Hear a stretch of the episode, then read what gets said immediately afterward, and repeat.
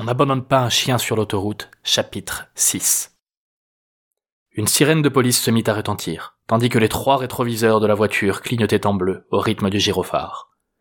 Jérôme n'eut pas besoin de se retourner pour croire Juliette, mais il jeta quand même un œil dans son dos, où il ne distingua qu'un unique phare. Une moto.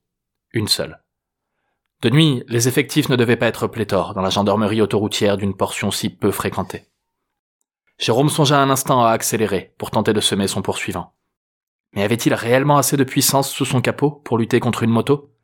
Et une maîtrise suffisante de la conduite pour aborder les virages de ce tronçon en toute sérénité?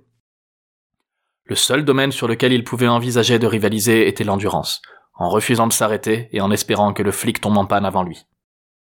La jauge de carburant indiquait un réservoir plein au tiers, ou vide aux deux tiers, selon le point de vue.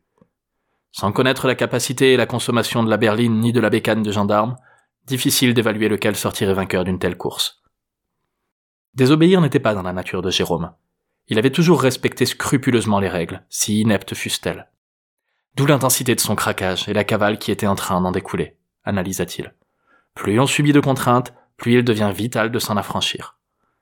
Il regrettait néanmoins que son évasion puisse s'achever de la sorte, de la manière la plus réglementaire qu'on puisse imaginer. Arrêté en voiture par les flics. De toute sa vie d'automobiliste, il n'avait été verbalisé qu'une seule et unique fois. Deux ans plus tôt, sur l'autoroute, téléphone à la main, en train de hurler sur sa femme à l'autre bout du fil. Un gendarme était passé juste à côté de lui en moto, avec l'axonné, l'avait invité à le suivre jusqu'à la sortie suivante. Rien à dire pour sa défense. Trois points, une amende. Jérôme avait accepté sans broncher, reconnaissant la sanction méritée. Le scénario des prochaines minutes avait toute raison de se montrer analogue, entamé à coups de vos papiers s'il vous plaît, mais terminé derrière les barreaux, compte tenu de la gravité et de l'accumulation de ces délits. Cependant, aujourd'hui, les circonstances étaient différentes. Jérôme était en fuite, en révolte contre sa vie. Cela lui conférait la conviction d'être dans son droit. Après tout, il n'avait pas choisi de piquer cette voiture. Il y avait été contraint par le vol de sa Clio. Cette pensée lui procura le sentiment d'être à nouveau jeune, rebelle, fort, vivant. Son impression était renforcée par la présence et les bruyants encouragements de l'ado à ses côtés. Le gendarme arriva à son niveau et lui fit un signe de la main. L'espace d'une seconde, Jérôme songea à donner un coup de volant sur sa gauche pour renverser le motard. Merde, Jérôme, on n'est pas dans un de tes putains de polars, on est dans la vraie vie, là se convainquit-il d'un coup de paume sur le front, ignorant qu'il était lui-même le héros d'un bouquin. Oui, il y avait certainement un moyen d'éviter de tomber dans cet extrême. La moto réactiva sa sirène. Derrière ses paupières fermées, Jérôme revit sa fille, quelques semaines plus tôt, en train de faire une crise pour une raison qu'il avait déjà oubliée. Il se souvint lui avoir ordonné de se calmer, avoir commencé à compter jusqu'à trois, en prévenant que, si elle ne s'était pas excusée à la fin du décompte, elle allait voir. Mais voir quoi? Sur le coup, il s'était réjoui qu'elle parte dans sa chambre en claquant la porte. À défaut d'idées de sanctions à appliquer en cas de refus d'obtempérer ou d'effronterie trop poussée, il s'était contenté de crier plus fort qu'elle, pour illustrer le peu de domination restant de sa figure de père. Mais qu'en était-il quand on jouait au même jeu avec les autorités? Comment réagirait le flic s'il n'obéissait pas? Se mettrait-il à crier? Le priverait-il d'argent de poche? De sortie? Vas-y Jérôme, qu'est-ce que tu fous là? hurla Juliette dans son tympan droit alors qu'il levait le pied de l'accélérateur. Son clignotant actionné vers la droite, Jérôme ralentit jusqu'à s'arrêter sur la bande d'arrêt d'urgence.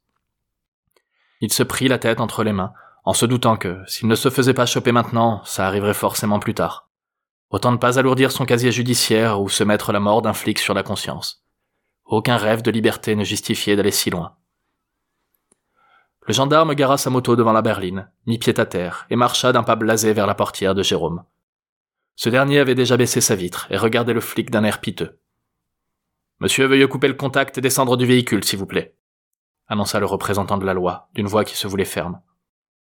Jérôme s'exécuta, avec l'air d'un enfant auquel on demande de ranger ses jouets. Vos papiers. Pas de formule de politesse, ni de point d'interrogation visible à la fin de la phrase du bleu. Une injonction de routine, crachée sans réfléchir.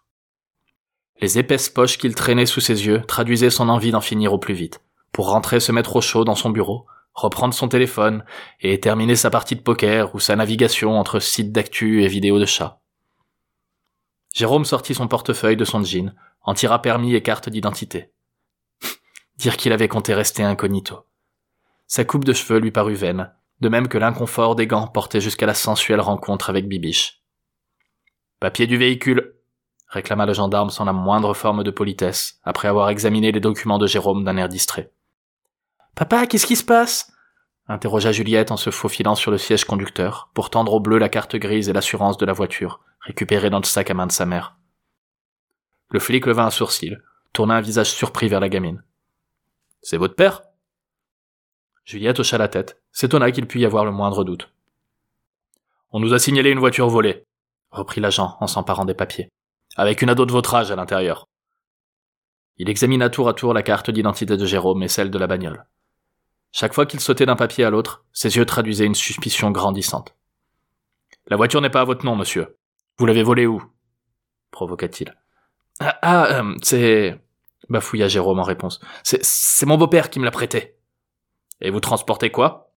Reprit l'agent d'un air qui n'exprimait pas la présomption d'innocence. D'après le signalement, il y avait 15 kilos de confiture dans le véhicule volé. Vous pouvez ouvrir le coffre, s'il vous plaît? Jérôme ricana intérieurement, en pensant aux parents de Juliette, qui avaient mis sur le même plan fille et conserve dans leur plainte. Il fit le tour de la voiture et ouvrit le coffre, craignant d'être mis en échec par une vulgaire livrée de peaux de confiote. Mais qu'est-ce que c'est que ce bordel? S'écria une voix enrouée à l'instant où le haillon s'ouvrit. Un vieillard tira laborieusement sa carcasse décharnée hors du véhicule, sans lâcher la bouteille de whisky qu'il tenait dans une main.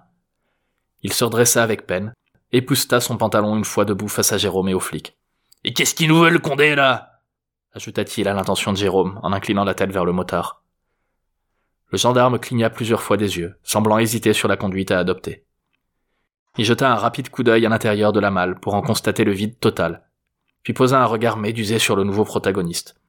Euh, monsieur, je... Euh, qu'est-ce? Papicole demanda Juliette en sortant une tête ahurie par la vitre ouverte. C'est ma voiture et j'y voyage comme que je veux s'exclama l'ancêtre, en tendant un doigt menaçant vers l'homme en uniforme. Ça vous pose un problème? Mais. Mais vous pouvez pas voyager dans le. commença le flic en plissant les paupières. Attendez, quoi? Comment ça, votre voiture? Le nouvel arrivant posa sa bouteille sur le toit de la berline, glissa une main dans la poche de sa veste froissée par le séjour dans l'espace exigu du coffre, et en sortit une liasse de papier qu'il feuilleta avec attention. Au bout d'une dizaine de secondes, il en tira une carte d'identité qu'il tendit au gendarme. C'est ma voiture que je vous dis.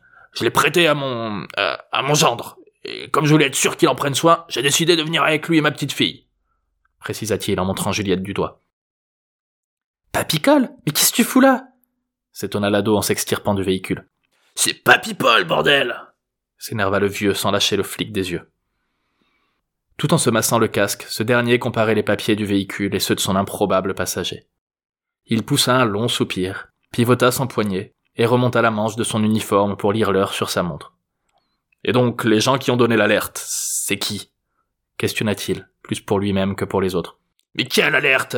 râla Papy Paul, en levant un poing menaçant vers le gendarme. Je voyage avec mon gendre et ma petite fille, et on va à... En Espagne, lui souffla Jérôme après s'être raclé la gorge. Ouais voilà, à Aubagne, voir de la famille, reprit le vieux. Ça pose un problème? Le motard se cogna trois fois le casque du plat de la main, comme pour se convaincre qu'il n'était pas en train de rêver. Puis il répondit à Papy Paul, d'une voix trop plate pour être réellement convaincante. Je devrais vous coller une amende pour non-port de la ceinture de sécurité, mais comme Allez, comme je suis dans un bon soir, je vais être sympa. Je vous prierai juste de reprendre une place normale dans le véhicule, et de faire attention sur le reste du trajet, où que vous alliez.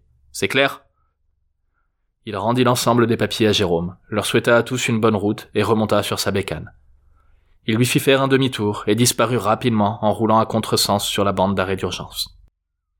Une fois la moto disparue dans l'obscurité, Juliette s'intercala entre les deux hommes restés immobiles à l'arrière de la voiture. Plein d'incrédulité, l'autre d'un mélange d'indifférence et d'ébriété. Papicole Non mais sérieux, quand est-ce que t'es monté? C'est Papipol, nom de Dieu éructa l'intéressé en postillonnant des gerbes de salive alcoolisée vers sa petite fille adorée. Mais ça m'emmerdait de mourir tout seul à Paris. J'aime pas ton père. Alors j'ai pris la place de ses confitures à la con. Ça te pose un problème?